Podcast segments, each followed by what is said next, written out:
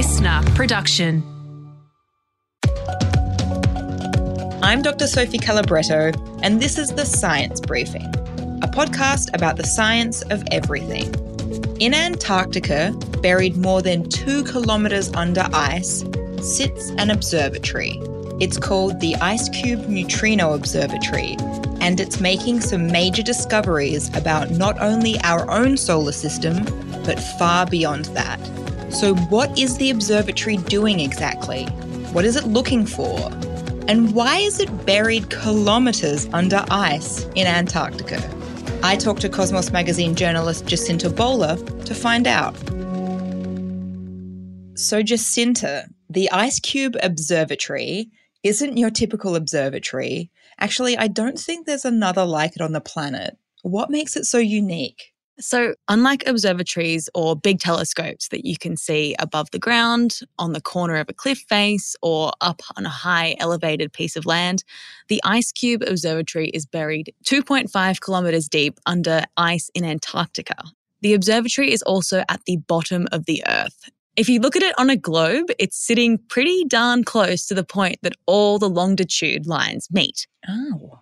And not only is IceCube at the bottom tip of the planet and 2.5 kilometers below the Earth, but the observatory is huge. It's about one cubic kilometer in size down in the ice. To scale, that's enough water to fill 1 million swimming pools.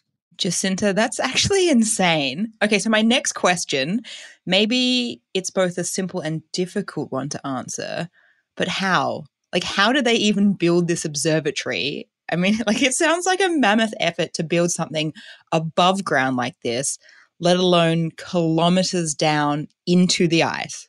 Yeah, I can't imagine it was easy. It took seven years to construct, and they could only work on it for a few months each year during the Southern Hemisphere summer. So that's roughly between November through to February. Hmm. And essentially, they dug down into the ice to place the cables. And these cables would hold up things called a digital optical module or a DOM. In total, there are 86 cables, each holding 60 DOMs. So in total, there are 5,160 of these. These DOMs are crucial in recording something called neutrinos. I'll get into what those are in a second. And these cables hold the IceCube Observatory frozen in place. Interestingly, the observatory was dug into ultra pure snow from 50,000 years ago that is now condensed into ice. Wow. Ultra pure snow is needed for this experiment with this observatory. It's way more pure than anything that scientists could make in a lab, which means that they have to have this experiment in Antarctica. They couldn't do it in a lab, even if they wanted to. You mentioned neutrinos. What is the purpose of this observatory? The full name for IceCube is the IceCube Neutrino Observatory. So, IceCube is searching for things called neutrinos. A neutrino is a particle that is tiny, neutral, and has a mass so small it's almost zero.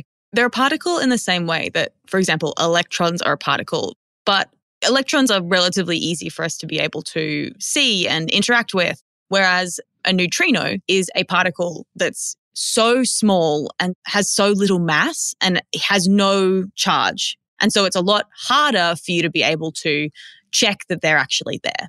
And basically, these neutrinos are thought to be able to tell us very exciting things about the universe and the cosmos. They can also tell us more about space objects that other telescopes can't.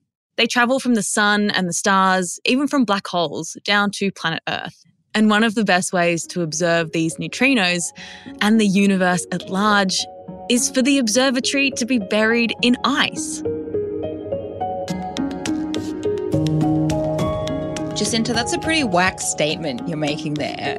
Can you tell us why burying an observatory kilometers under ice is the best way to understand what these neutrinos are?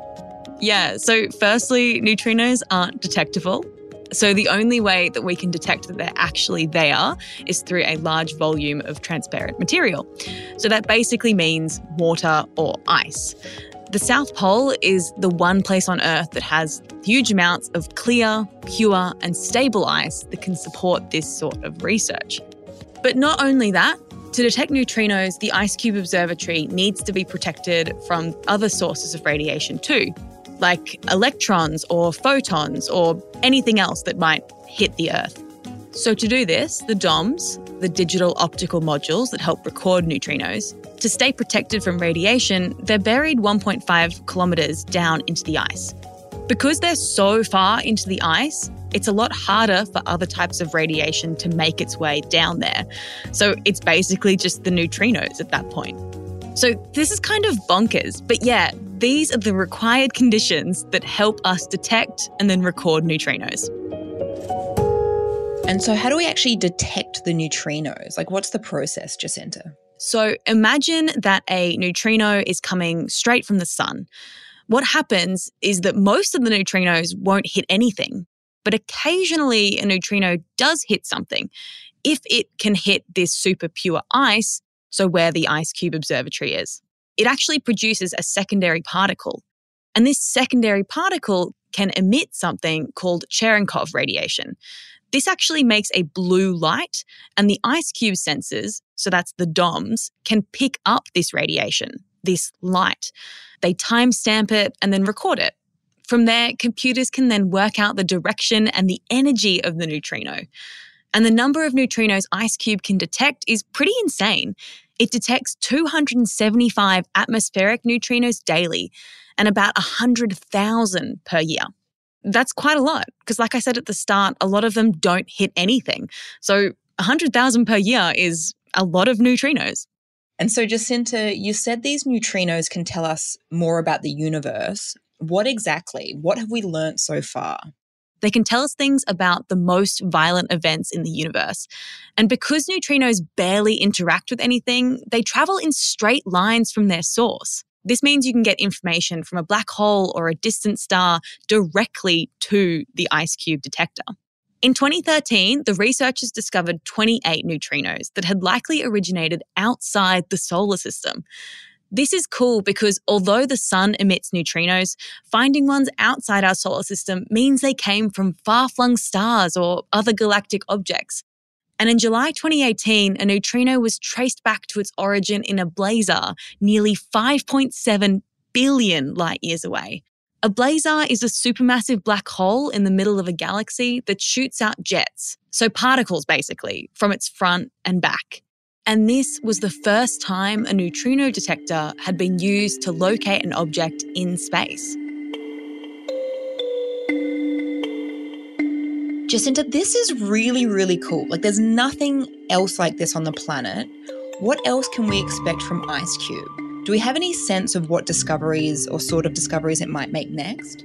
Yeah, so in early November this year, the observatory published a paper showing it had discovered more than 79 neutrino events between 2011 and 2020, coming from Messier 77, the galaxy.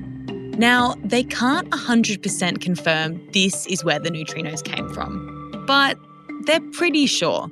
They've calculated the likelihood of it being from somewhere else as just 0.3%.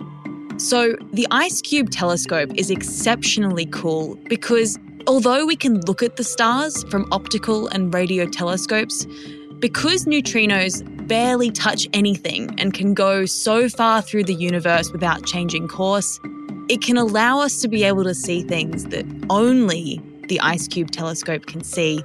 And I don't know, I like that. the end of all of my podcasts be like, ah, I don't know, I think it's cool.